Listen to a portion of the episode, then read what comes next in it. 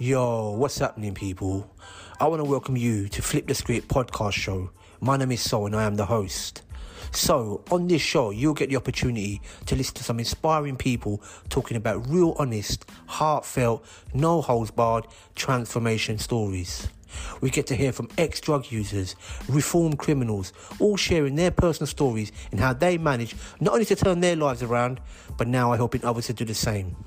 We also get to hear from courageous men and women sharing their experience of surviving high level trauma and what they are doing or done to start that much needed healing process. But an absent father and daddy issues are real. When I say I went off the rails, I went off the rails. I couldn't deal with my emotions, but I, I didn't want to use. And, and someone had given me some drugs, and I just didn't want to use them. I just got on my knees and started praying so desperately, like. Right.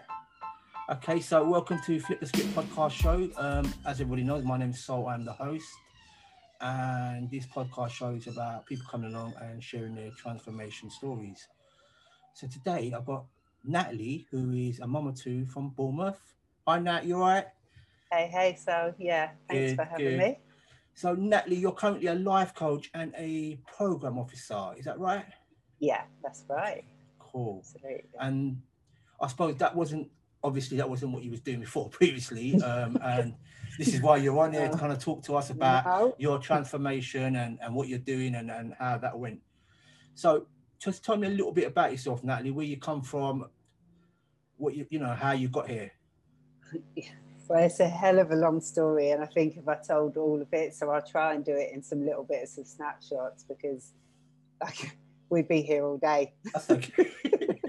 cool. We'd be here all day, but yeah, the, the way that my life looks now is is to say transformation is an understatement for me, and like the name of your podcast, Flip the Script, that's that's something that I use in my own language quite a lot. So when you said that was the name, I was like, oh, it it resonates with me because I feel that that is completely what I've done.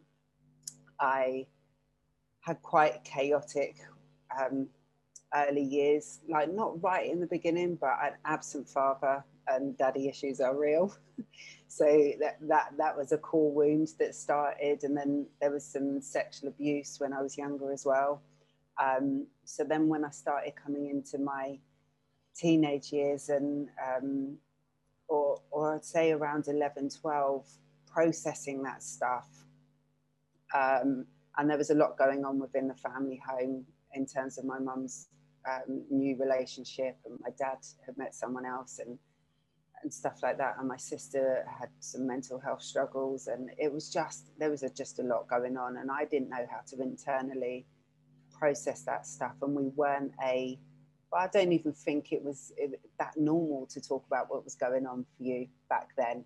And my mum, you know, she she'd gone through a lot in her younger years. Her mum had drowned when she was 14, and her dad had kind of gone off with someone else. So she was left in, in a bedsit in the middle of Kilburn at, at the age of 16. So she had picked my dad, who was an alcoholic um, addict, and and then she picked a kind of more functioning individual, but there was still a, a lot of problems. So she had her own processes going on and just didn't know how to navigate everything. So I bottled up um, and internalized a lot and felt very angry. And a lot of that anger went inward. So I started self harming from a young age. And then um, over the next few years, it that kind of spiraled. I became quite, I was very attached. This is where my core daddy issues came out. I, I became very attached to getting attention and believing that that attention meant that I was okay, that I was enough.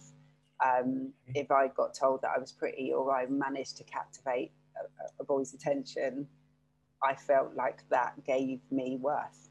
Um, so I, I think when we come from that place of need, uh, and there's a real lack in there, uh, we tend to have such a vacuum that we'll suck in the people that are probably the worst people for us, right? Because of, you know, like attracts like.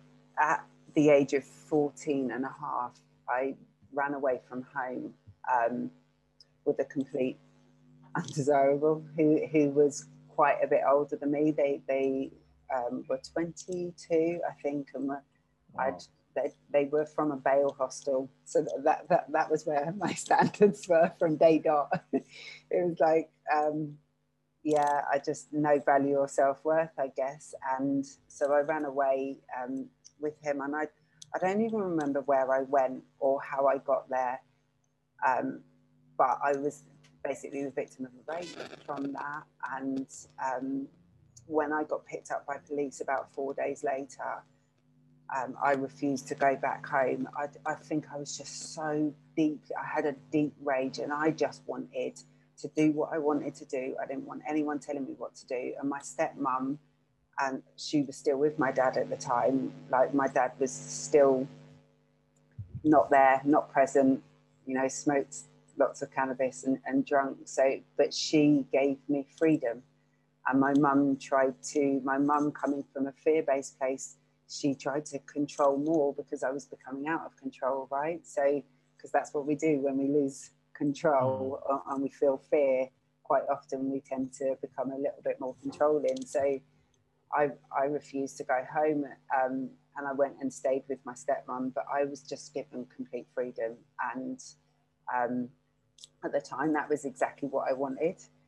Uh, in hindsight, is probably probably not what I needed, but I don't I don't. It's not that there's anyone did it right or wrong. It was just um, two different parenting styles that were very conflicting, um, and I I ended up pregnant from that that um, incident and had a termination, and it was really strange because it was never like there were no services that picked up picked up that I'm having a termination at 14 years old that like it was just not talked about. And I think I I internalized it deeper and the self-hate and the self-loathing became deeper and the wanting to escape. And, and there also was a part of I was a bit of a thrill seeker right?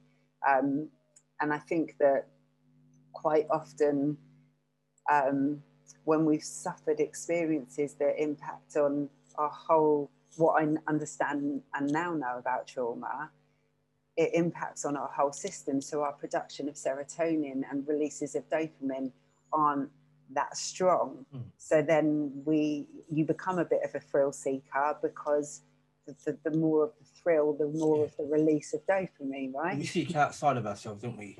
Absolutely. To kind of top up, as they say. Absolutely. Yeah. Um, but I it was really strange because I was also raised with quite a lot of morals, right? I I was raised in Catholic church when I was younger, and I had that moral foundation.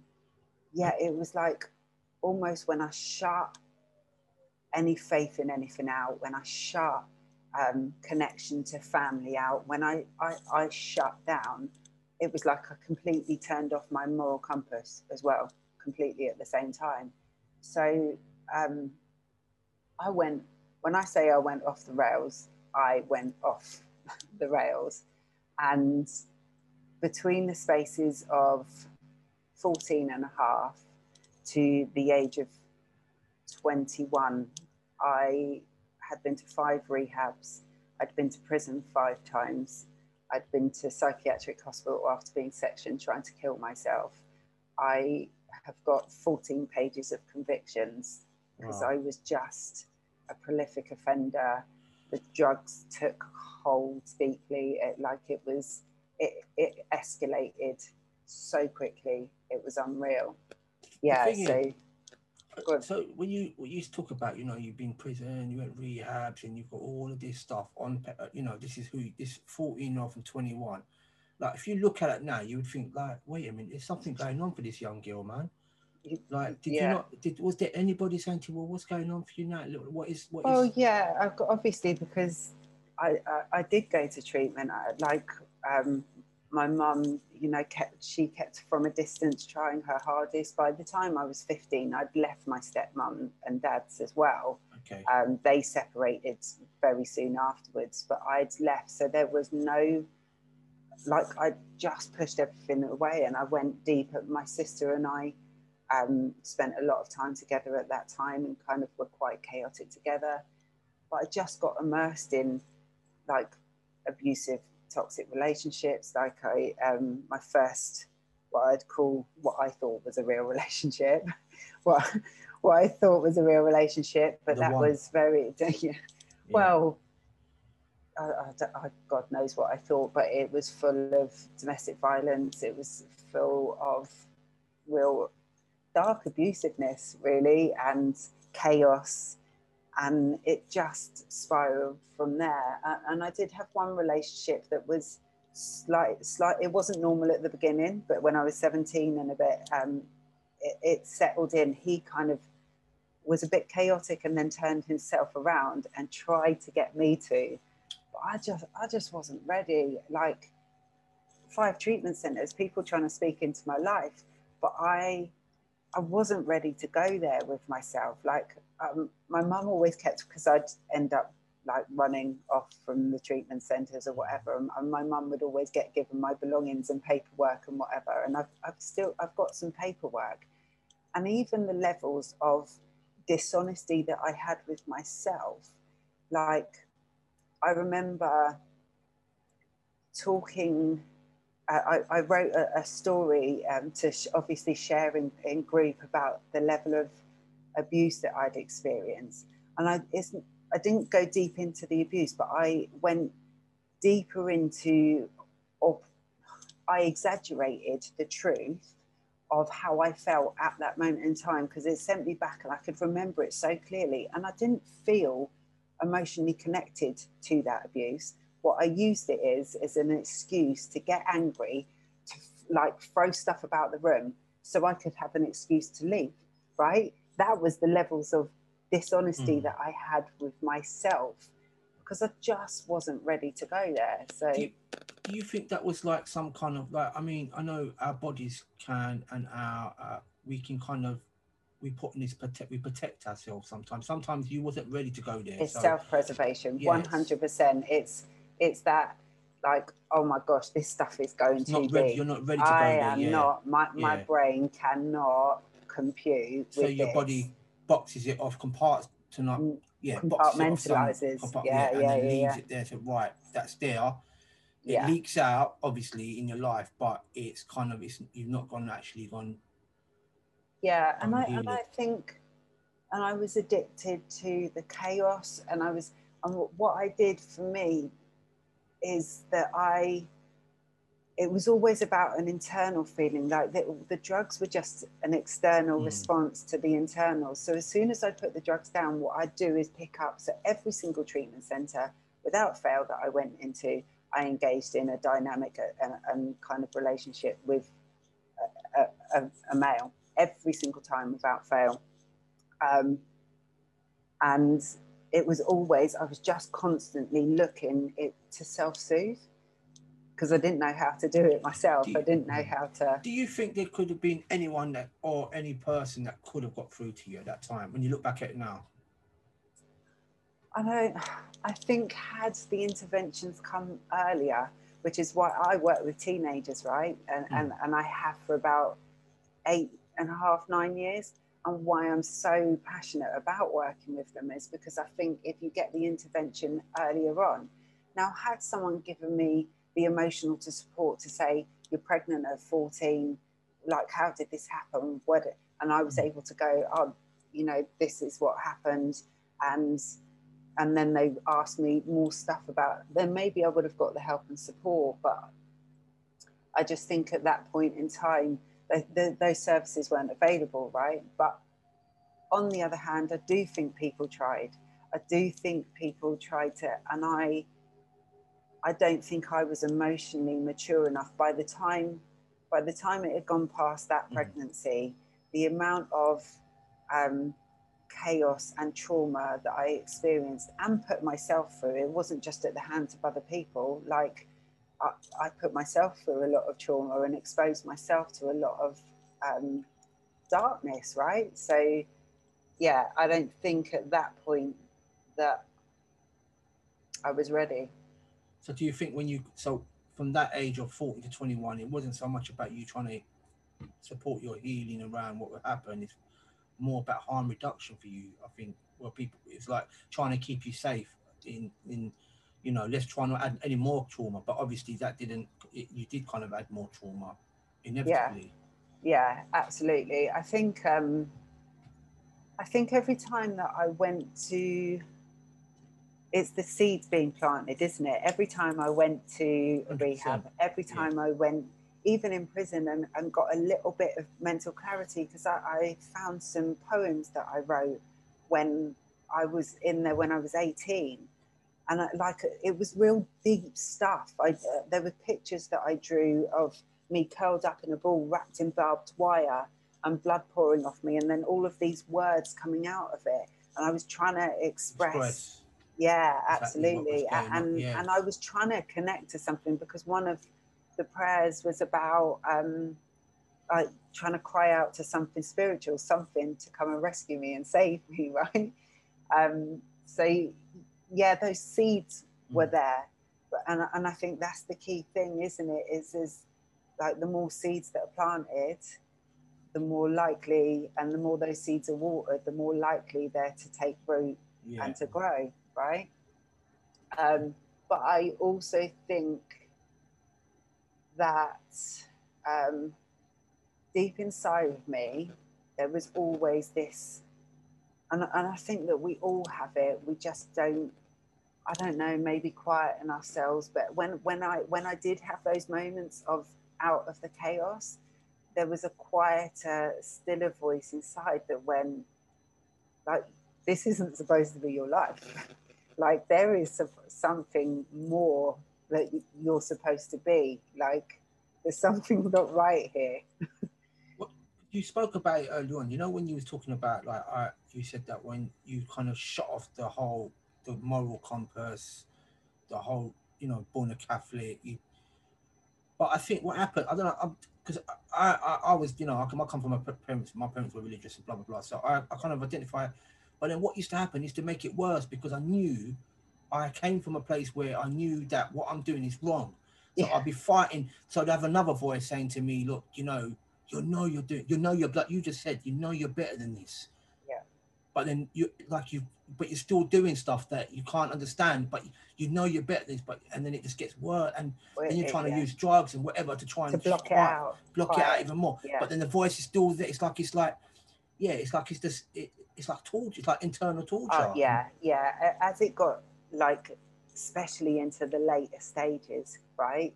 It like it was pure internal torture because like I violated every moral compass that I probably had had instilled in me in some form or another.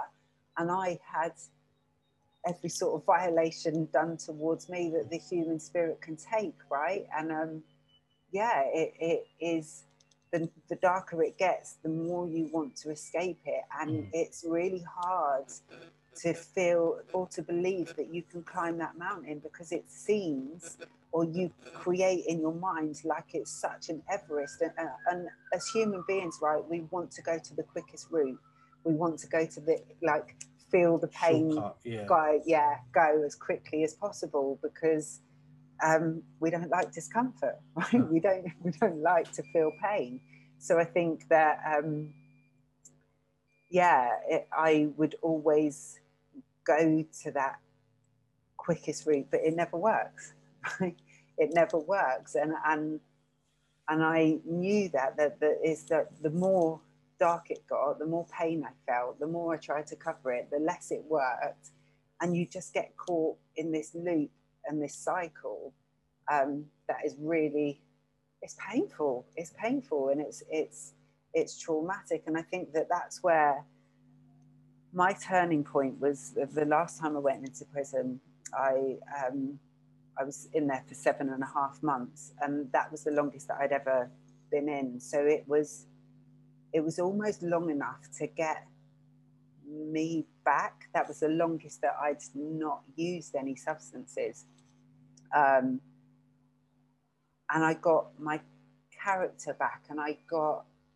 Um, I, I, made a, an amazing friend in there, and she was just like me and we laughed. We barely laughed like till we were nearly wetting ourselves. It, you know we had the most amazing time. I discovered music again and i discovered dancing which i always loved to do. I so I started to become alive but i was torn between this okay i've come back to who i know i can be but how the hell do i live life out there? Like in here it's okay, it's safe. But out there, when I came out, I came out to no housing. I came out to no friendships. I was in a, in a prison in Derby at the time, and I'd um, been in a relationship before I got into it, if, if that's what you could call it. I'm not sure sure I would call it a relationship, but um, yeah, I was in chaos with someone, and they obviously through through me being in there had stayed in contact. And that was the only connection i had to the outside world. In ter- apart from my, my family was over there and they came to visit me but it wasn't ever an option for me to go back there. And i didn't ever want to make it an option. And i think they were too fearful to make that an option because of how chaotic my life had been right? So i ended up in um, right in the middle of derby right in the kind of toxic fit where all the drugs the fire drugs, den as they'd call it. Yeah, yeah, absolutely. And um and i i'd been trying to pray and trying to pray and trying to pray um because i was so desperate not to go back to it. Within i think three days of being back out i ended up going and using and it was the most chaotic and horrendous night and it was like I'd gone from feeling some light in my life of sorts to like right to the pits of hell within like five hours. Uh, it it traumatized me how quickly that you could go back there. That that the instantness that it took, and I think after that something shifted in me and um, I had one night where I was like desperately, I couldn't deal with my emotions, but I, I didn't want to use. And, and someone had given me some drugs and I just didn't want to use them. And I put them in somewhere in, in the flat, well, bedsit. And I just got on my knees and started praying so desperately, like, like a nutter. And I was too scared to get off my knees because um, I thought if I get off my knees, I'm going to kill myself because I literally I can't live in that darkness anymore. I can't do it. I, I would rather die. Um, and then I had de- definitely some sort of spiritual experience that shifted oh. something in me, and I I started crying tears of joy, like absolute joy. and it was almost like I knew in that moment something had changed. Um, um, the flip, the script had been flipped something had shifted. And then it's kind of coming to today. I so I left Derby. I turned up in Bournemouth with a few bin bags. Oh, and I just found out I was pregnant. So okay. um, I fell pregnant with basically the day I came out of prison, and um, I knew I had to leave the person because of their chaos. Um, and I was terrified. I was terrified, and I definitely didn't believe that I had the capacity to be a mum. But um, the I had I had planned to not go through with the pregnancy, and, and I hate to say that because my son, I, I, I love him, and I would never want him to feel that he was never wanted. It mm. wasn't about not wanted. I just was so scared that I wasn't going to able to be the mum that he would need, mm. or that he would have deserved, hmm. right? Mm. Um, but my uh, room in the YMCA down here came up on the same day as the um, planned. Um, yeah, so I had to make a decision, and it was either choose life or mm. another form of death, which would have, you know, and and we always joke that he's been my saving grace. Well, he likes to believe that he's been my saving grace but yeah, since then it's it's been like one hell of a journey, and and I'd love to say sit here and go, oh yeah, and then I got you know, found the man of my dreams and I got the white picket fence and I, Well, it's never. It's not like that, is it? I mean, we know Wow. we, we've got to live the real. You know, because yeah, it's a the whole thing. You know, the transformation story doesn't happen overnight. It's like not at all. And I think it's a when journey, you isn't it? yeah, Yeah. when you've experienced huge levels of trauma, I It's got a I huge think of healing to do. huge loads. And I think that in my earlier days, I think I believed naively, and maybe that's what kept me going for a while. That that I believed that okay, I just do a little bit of work on myself, and then I'll be like a normal person, and, Shortcut. and I'll be all right. Shortcuts. yeah. Yeah. and I'll be completely fine, Yeah. and then I'll meet the man of my dreams. And I think that kept me going for Yeah. a few years. And and actually, I've still had shocks to the system, even.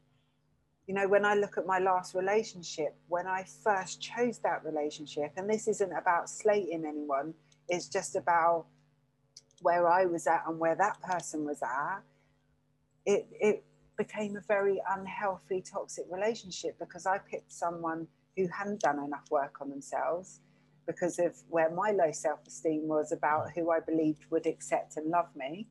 Um, and I also, I think until you do the real deep inner work and understand what you're attracted to and why you're attracted to that, I believed that people didn't stick around, right? That was a deep core belief system that I held um, that I only discovered after getting into that relationship.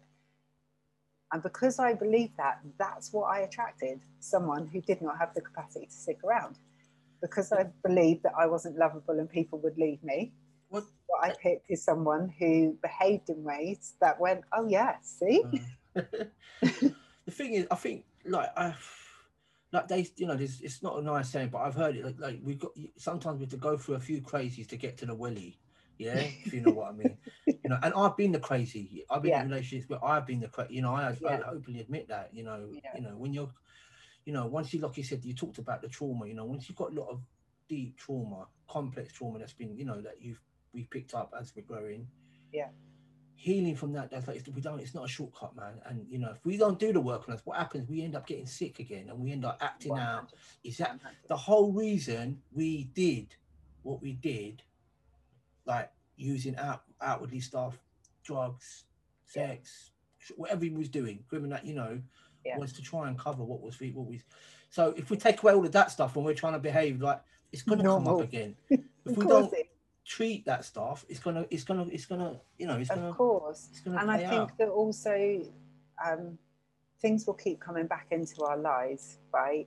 Until, Until we until we wake we, up. yeah, right, until we've learned the lesson. Right, say, until yeah. we've learned the lesson. Until it's painful enough to say, right, okay, now this is too painful. Now I need to change. right. Like you spoke about, you know, going back a little bit. I just kind of, I, I wanted to touch on that bit about the surrender when you was on your knees, and, and you know, you spoke about you, you prayed, and you, and you know, and and I think even coming down, moving forward, things, certain things like we've got to have, we've got these little windows of opportunity that happen. We've got to be open enough, just enough to say, right, okay, look, this, you know, and the message gets in, you know, and I think for you, it might, you know, with your relationship with the life should be obviously there must have been a, a window of opportunity where something came in into your spirit and said to you, look, you're better than this. Yeah. You know, Yeah, um, absolutely and, and i do think i do think that that that is a key thing is some something that i have had to cultivate in me but i've probably always had a bit is is like seeking i always wanted to understand i mean when i was 11 i wanted to work in have you ever heard of broadmoor it's like the yeah, the the, Yeah, the, the- criminal insane hospital, right yeah, for, right, for okay. severe the like severe criminal, serial yeah, killers. forensics, yeah, yeah, like that was what I, so I always had this kind of wanting to know more. And I think that we all innately have that in us, Yeah. right?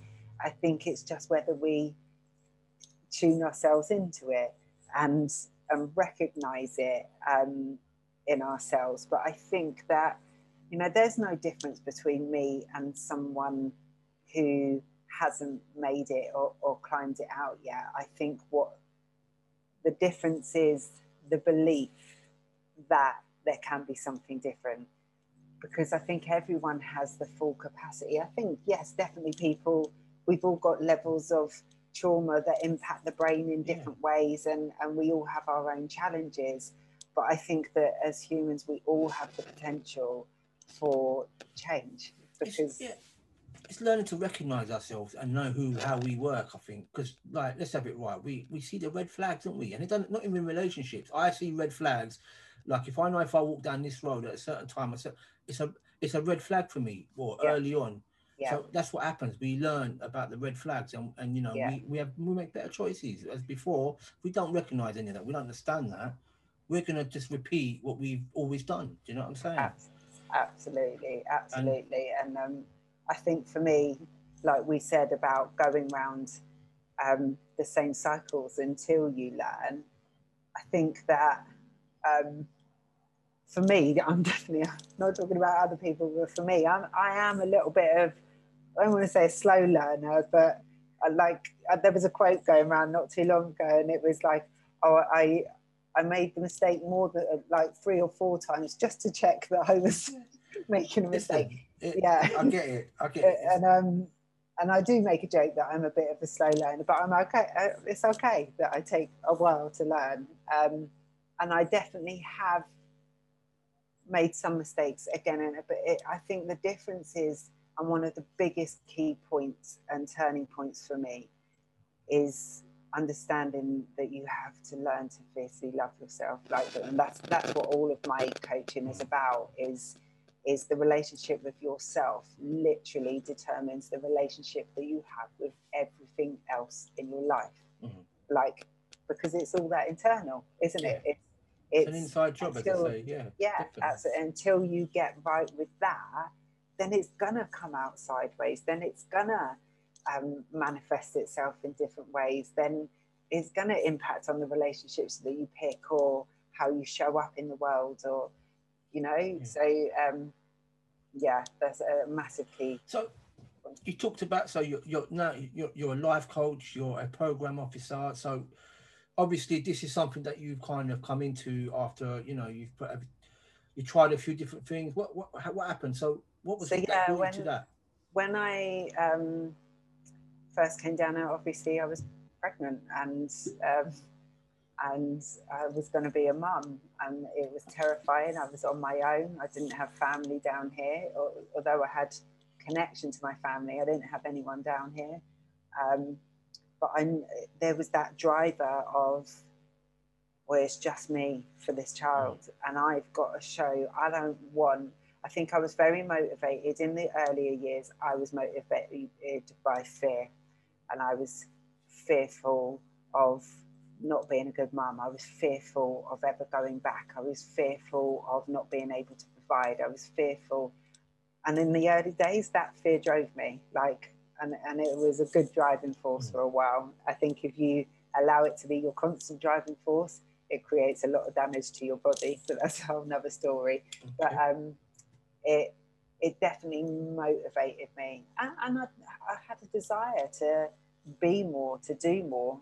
Um, so then, when he was born, I start I did study counselling um, and started doing voluntary work and then I worked um, in treatment centres, and then I worked with mental health, and I did more studying.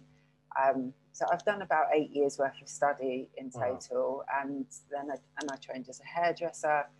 In between this, had three very toxic relationships okay. and lost everything, and experienced more trauma. Like I lost uh, uh in one fell swoop, I lost my partner, because he relapsed back into addiction, found out I was pregnant, had just been made redundant, and then lost my home all within the space, space of about three months. So um, I've experienced definitely a lot of loss, but I've always did, had this. Go on. So when all of that happened, what was different this time? Why? What, how did you work through? How did I time? navigate it? Yeah. Don't get me wrong. It's I didn't ever go back to use him, but my mental health suffered massively. Okay. Um, and I've definitely had to, to go on and off antidepressants over the years. Okay. But I've also gone to so many forms of therapy. I've always done the personal development. I've always kept seeking a faith and a connection to that. And I've always, always, always surrounded myself. You know, that's that saying Mm. like across the board, stick with the winners. Yeah. And I was very good at that. I, I, I made sure that I looked for people that I respected, that were doing it well, that were um, doing life well, that were different to how I'd ever done it Mm. and I and I surrounded myself with people like that, and I, I was quite good at that. So I think it was a combination of like it, it was really painful, and some of my behaviours at times were quite dysfunctional. Like they were my emotional responses. I didn't have great emotional regulation, and so I even self harmed in it. Like in those years, I, I cut my arm right open because I just I still struggled to deal with that intense Mm, emotion without like trying to release it in it some, way. Yeah. Absolutely. But all that did, every single time I experienced pain, what I did is use it to fuel, okay, how do I never have to go through that again? How, how do I heal so that, and I, and I think I still have a bit of that in me. Like as, as humans, we don't want to feel pain. We don't want to feel discomfort. Um, and I don't want to create, keep repeating the same mistakes. So I think having, having a hunger and a willingness to be teachable, to remain open, to look for ways that you can heal, to look for ways that you can grow, um, is something that I've definitely always had in me. And that's not to say that, oh, I just pick myself back up and, and that's it. I, I just move on. It, that takes time, right? And there's been a lot of healing and grieving and crying and fighting against my circumstances and I'm really struggling to accept my reality. And I think that's another key. When you can get to a place where you can accept your reality, it's a lot less painful than trying to picture, make your life fit this ideal that you have in your head about what you think life should look like and how you think life should turn out.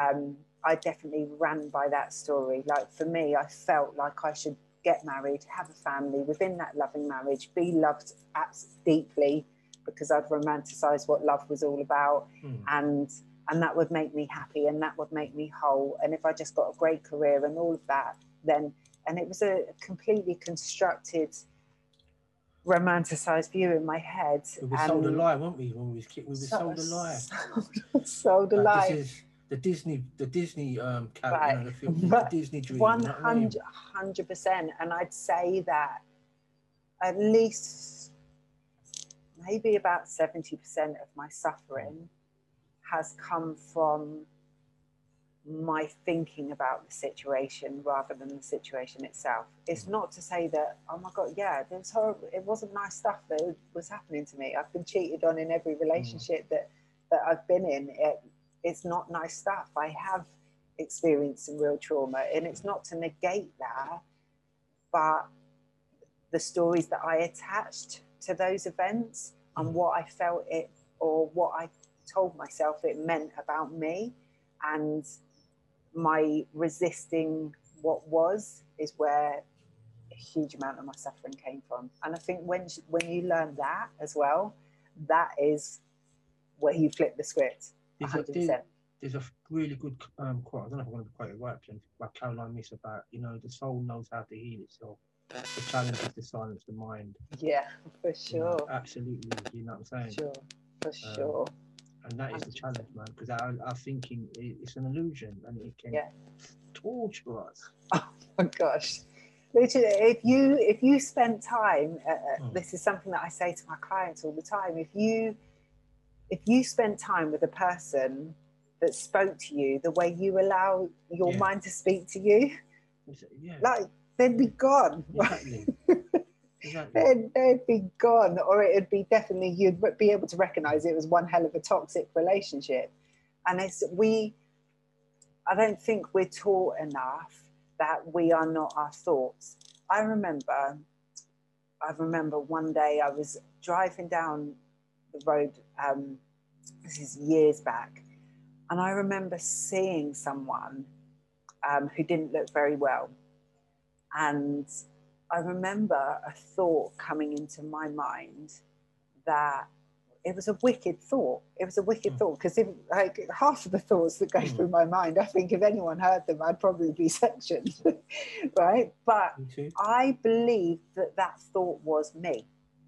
I believe that I thought that for. Therefore, that wicked thought that I just thought about that person meant that I was still really wicked.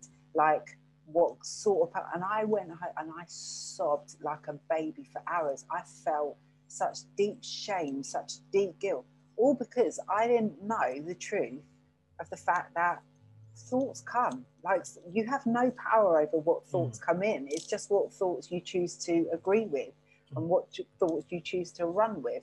Now, in my mind, if I'd gone, oh yeah, definitely, and I'd carried on feeding that thought, mm. and I wholeheartedly agree with that thought, okay, then maybe I need to be really looking at myself but the fact is, I can't control what comes in. And I think when I learned that, it was so freeing that we don't need to believe thoughts that come in. We don't need to attack. It's a them. relief. It's like I, I, it's a re- revelation that you. Mm-hmm. I, I, get it. I've had this exactly what you said. You know, I, I used to, I used to think to myself when I first kind of got got into some form of like kind of transformation and changing my story, my life early days, my head used to be really loud. And like you said, you know, I'd be like thinking, boy, like I had this gangster going in my head, like, and, and just assassinating people. And, I, and then the other part of me be going, you should be doing that. You're a good person now. You're, and then this battle, this inner battle would be like, yeah. And I didn't understand. And then somebody, an older person and a wiser person had been around, said to me, well, listen, mate, you're not your thoughts. We are our actions. And these thoughts, like you said, are not you part you know you can you know there's a way accept them laugh at them because that's what i do it's like i yeah. kind of become the observer yeah i think oh, look here yeah. he comes again like and i even give it a voice like my, yeah. my thoughts have got a, like a roadman voice like and i that's the voice and i think i know that is a, a, that's the ego negative. Yeah. that's the one that wants to kind of harm me where the part of me is the kind the caring and you know yeah. that doesn't want it wants good for me you know. Yeah. And, and it's that accepting your it's the shadow side isn't yeah, it those ne- negative those negative thoughts mm. are the shadow side of ourselves that that every human being has exactly. right exactly. every human being has and i think that i learned that the more i understood about people is the more people are just afraid to say what goes on mm. internally but i'm quite mm. i'm i'm quite honest mm. about because i don't want other people to feel shame about yeah. that stuff that goes through your we've all got uh, like a darker side of thoughts but it doesn't mean it is us it's really really cringeworthy saying but i've got it's like i've heard it so many times and sometimes i go Ugh, but it's really true what it, what it like sharing is definitely caring yeah you know, identification the Me Too movement, all of that stuff, yeah. 100%. When one person opens their mouth and says, "Look, you know what? This is what's happening to me, my thoughts this is what I suffer with, or this is what goes on, this is the battle. It gives the permission for other people to go people bang, to, bang, and then before and the relief that the relief that they feel. Yeah, everyone's got and everyone's sharing, and, and, and, it's open, it's out of the darkness, it's into the light. Yeah, one hundred percent, and that's saying simple stuff. Another, yeah, another it's cringy. one. It's like really like, oh god, like, oh. Like, stop it, you get me.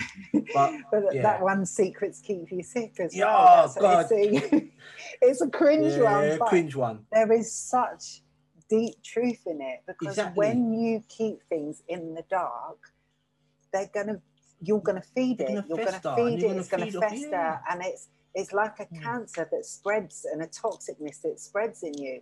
Whereas the moment you expose something to the light of hmm. someone else's ear, to like owning it in yourself and and accepting that it's it doesn't mean it, it no. makes who you are it the, the freedom like, comes from that yeah definitely it's like having that um courageous conversation yeah of opening it up with someone and saying yeah. look you know once you've cut it's just that you know that that released of like it's okay yeah. Because a lot of the time it's like, oh shit, people are gonna, ju- oh fucking, you know, it's it, all of that yeah. stuff. And I think the more that you go on the journey of, of healing and the more that you learn to love yourself, the less you fear other people's judgments, the less you fear what other people think of you. And, and that feeds into more healing, right? Exactly. And, uh, you know, I think, you know, I was thinking about something the other day, yeah, like uh, regarding like you know, like when people lose people and death and stuff like that, and, and when you ask someone, like, you know, what, how does it feel like, you know, losing someone and and how do you heal from it? And, and they've all a lot of them will say, you know, what happens is we don't never heal from it. We don't never feel not feel that pain. We just manage it much better.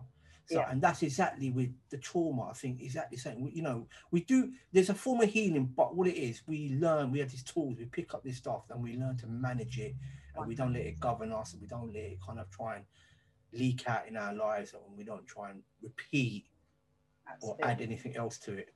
And I do think that there is, and, and I think in the kind of wellness kind of industry mm. and even coaching industry and all of that, there is sometimes, I, I think, that a dream that's a bit missold that you can get to this place and this state that is unobtainable and or you may obtain it for a hot moment but you can't maintain balance all the time because something along else will come along in your life that will knock you off balance a bit that will trigger some of your stuff that will and we're trying to seek this perfection, mm. right? And it doesn't exist.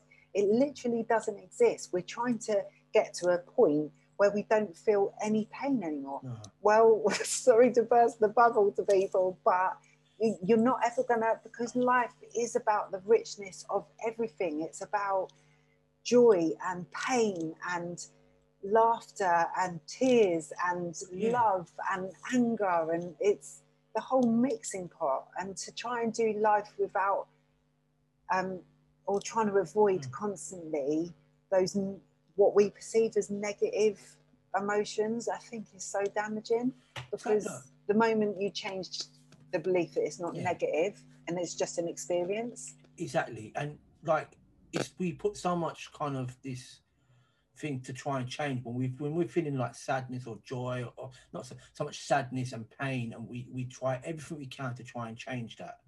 Yeah. And what we really need to do is sit with it and let it go let it pass through us because it'll pass through us just like joy does. When we're feeling happy and you know we're trying to hug, hang on to it and stuff like that it's the same thing with with, with you know and I think that's when you got to be your. They talk about being true, authentic, and, and learning to kind of just be with with whatever's going on going and accepting it and and letting it kind of like, yeah. Yeah, it pass, because man. everything is transient. Nothing in life. Easily, it's easily said though. We could talk about this like, yeah, bang, bang, bang. But when you're in it, uh, yeah, when you're in it, it's, it's like, geez, it's yeah. difficult. It's difficult, yeah. man. Yeah, I do think that over time, the more you give yourself the experience of not trying to run from your emotions or trying to fix it with anything, then over working. time they stop working. They stop working yeah. anyway, so there's no yeah. running that there's no running that you can do. At some yeah. point, you are going to have just to face yourself. Stop right? and just go bang, yeah. And, yeah, but the more that you do that, the easier it becomes. Mm. So then, when pain does come again, you can navigate that so much easier and so much quicker because you just allow it to flow through you, you mm. accept what is, and so you can get back to a place of balance quicker. Definitely. And when you think about it, there's a reason why we feel hurt and we feel pain and we feel sadness and we feel there's got to be there's a reason for it. So who are we to try and change that? There's a there's a physical, spiritual reason why we feel that stuff. Absolutely. And we need to accept that that's what it is.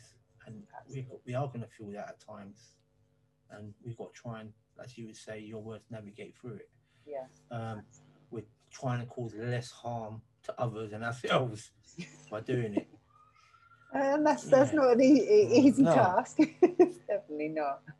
So, Natalie, talking a little bit about your program, you talked about you work with young people and you know you're trying to plant the seed. So, it's a pro, is a program officer you said as well, and you've yeah. life coaching thing as well. So, yeah. talk us a little bit about what you do then. What, how does what's Natalie's day to day? I don't know life these days. Well, I'm still a fully single parent, so okay. like I've raised both of mine by myself. So um, being a parent takes up a lot of time, but I Absolutely. work two days as a program officer, two full days doing that. And then I do three days on building my business and working with clients and being a parent and running a home. Um, and sometimes it's full on. I, I definitely have to, because I've got in me this desire to achieve and succeed, I, I have to be very mindful of that and try and rein it back in because I can be quite a taskmaster on myself. Um, because, and I have to keep reminding myself, what do you think you're going to feel when you get this success? So that's a Mm. really good question to ask yourself. Mm. Like, if you're really hungry for something, but it's coming at the expense of other things and at the expense of your balance, what is it that you think you're going to feel when you get there? So I have to constantly remind myself of that. But I try and get as much balance as I can between juggling, building my business, So work, and kids. Okay. So what does Natalie do for her well-being these days? What is it that you do to kind of keep yourself spiritually topped up, or just keeping Natalie well? So my, to, my friendships is key, like so I- community, yeah, community, nature is a massive thing for me. Moving my body, whether that's yoga, I love doing dance, so I do street dance a little bit, or I do Wow, dance workouts. Um, I meditate and pray most days. Um, I read self development books, or sometimes I allow myself just to Netflix, watch a Netflix and binge Nothing out. wrong with Netflix, I- man. Sometimes it's love- like, yeah, I love a good binge. yeah, So I, I try and balance it. I make sure that I go away. Obviously, with COVID, I haven't been able to, but I go away once a year without my kids. I, I've been told that's selfish by some people, but I know that that makes me, me giving me time to regather, to reconnect um, to myself, makes me a better mum. So I, I, I think that taking space away from everything to ground yourself is so important. So I absolutely do that. But I try at every single day without fail, I will give myself half an hour to an hour of doing something that allows me to connect to me, that gives me time out of doing and allows me to be. Yeah. Because the more that I do that, the more likely I'm going to be a bit more of a balanced individual as the day goes on, Yeah. unless I'm hormonal. and then sometimes that goes out the window. Yeah. Well, listen, I, I can't relate to that part of it, but I can relate to the being the um, the other side of it at times. I Yeah, yeah, I'm sure. yeah. Um, so listen, Natalie, it's been absolutely amazing, man. Listening to you, you know, you're ins- inspirational. You know, a mum, single parent, starting a business, you know, helping others. Your story is absolutely amazing. Thank A couple of questions I wanted to ask you. Um, if there, if there's anything you could say to the to the young Natalie, that that that 14 year old Natalie or uh 14 year old Natalie that might be listening right now, is it what would you say to her? Uh, I think I would probably say that that you're to a younger me to say that your past doesn't need to determine your future that um, you can flip the script at any point but i think i would also say make learning to love you a fierce priority above anything else. And I don't mean an egotistical love because doing the work. Like getting some coaching or counseling or therapy or whatever works for you, is self love, right? Doing self development is self love. Doing those things that help to calm your nervous system is self love. So that when I say self love, I mean a lot of that. Surround yourself with people who nurture you. Um, but yeah, make make loving you an absolute priority before anything else. Stop. Don't look for outside validation um, to heal something that can only be done internally. Brilliant, awesome, and also, um, who is would you say is your role model? Who would you put up as your dead or alive, or somebody that you that you really inspire to be like, or I- have given you has given you inspiration? Inspiration. there's not any one person like i i tend not to put people on pedestals as Mm. much but there are people that i absolutely admire and love what they've brought to the world but there are so many like the Oprah Winfrey's and Maya Angelou's of the world are th- those two are very big Powerful. for me um, and then yeah I mean there's too many to count too many to count I, I but I go to different people for different things. Different people people bring. There's, Mel, there's a Mm. woman, Mel Robbins, and she's quite practical in her stuff and not very spiritual. And then I'll go to something else. But I think the more you open your eyes and look around and focus in the right area, there's so many people that can inspire you. E- even people like you, I find like people that are trying to create. Yeah. But you look at Yeah. what you're trying to create. No, For me, that's that. Yeah. and it inspires me when I see someone Yeah. doing something and creating something, it inspires me to carry on. That's it. So, Yeah, yeah, for me, Yeah. I think you can find inspiration everywhere. definitely. We just got to open our eyes, haven't we? Sometimes. Absolutely. Yeah, and be open. Absolutely. Listen, so Natalie, how can people get hold of you through your website? Have you got Instagram? Can you just? Yeah, I will put it in the details, but just yeah, let us know, man. Yeah, so um, on Instagram, I am under I am Natalie Russell. My Facebook page uh, is Natalie Russell, and my website is um, www.natalierussell.uk.